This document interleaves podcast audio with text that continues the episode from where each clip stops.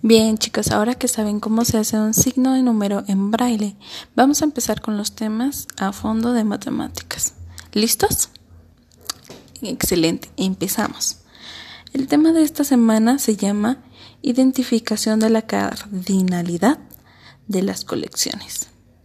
Una colección, pues, es un grupo de cosas u objetos de la misma clase. ¿Qué quiere decir? Cinco estrellas, tres soles, siete flores, este, tres piedras, todo lo que tenga que ver con la misma, con la misma clase.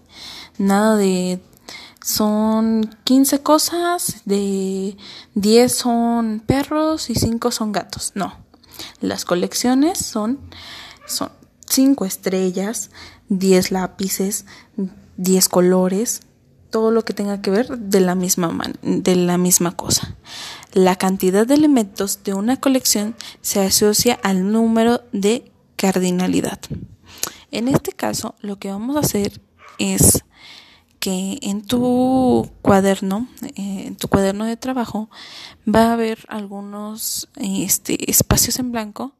Mamás, ahí viene la, este, la indicación de guardar las figuras que corresponden en cada sobre.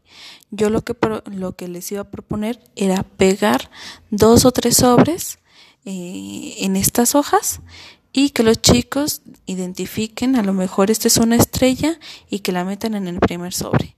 Esta es una luna, que la metan en el segundo sobre.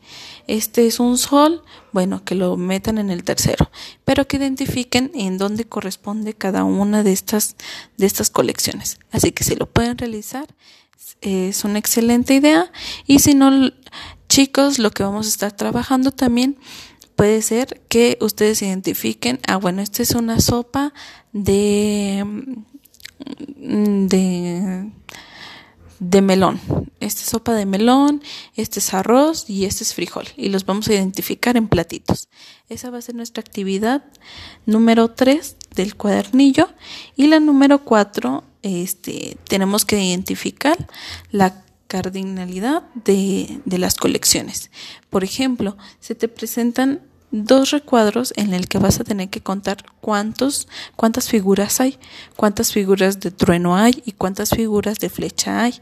Depende de cuando las hayas contado, vas a unirlo con el número.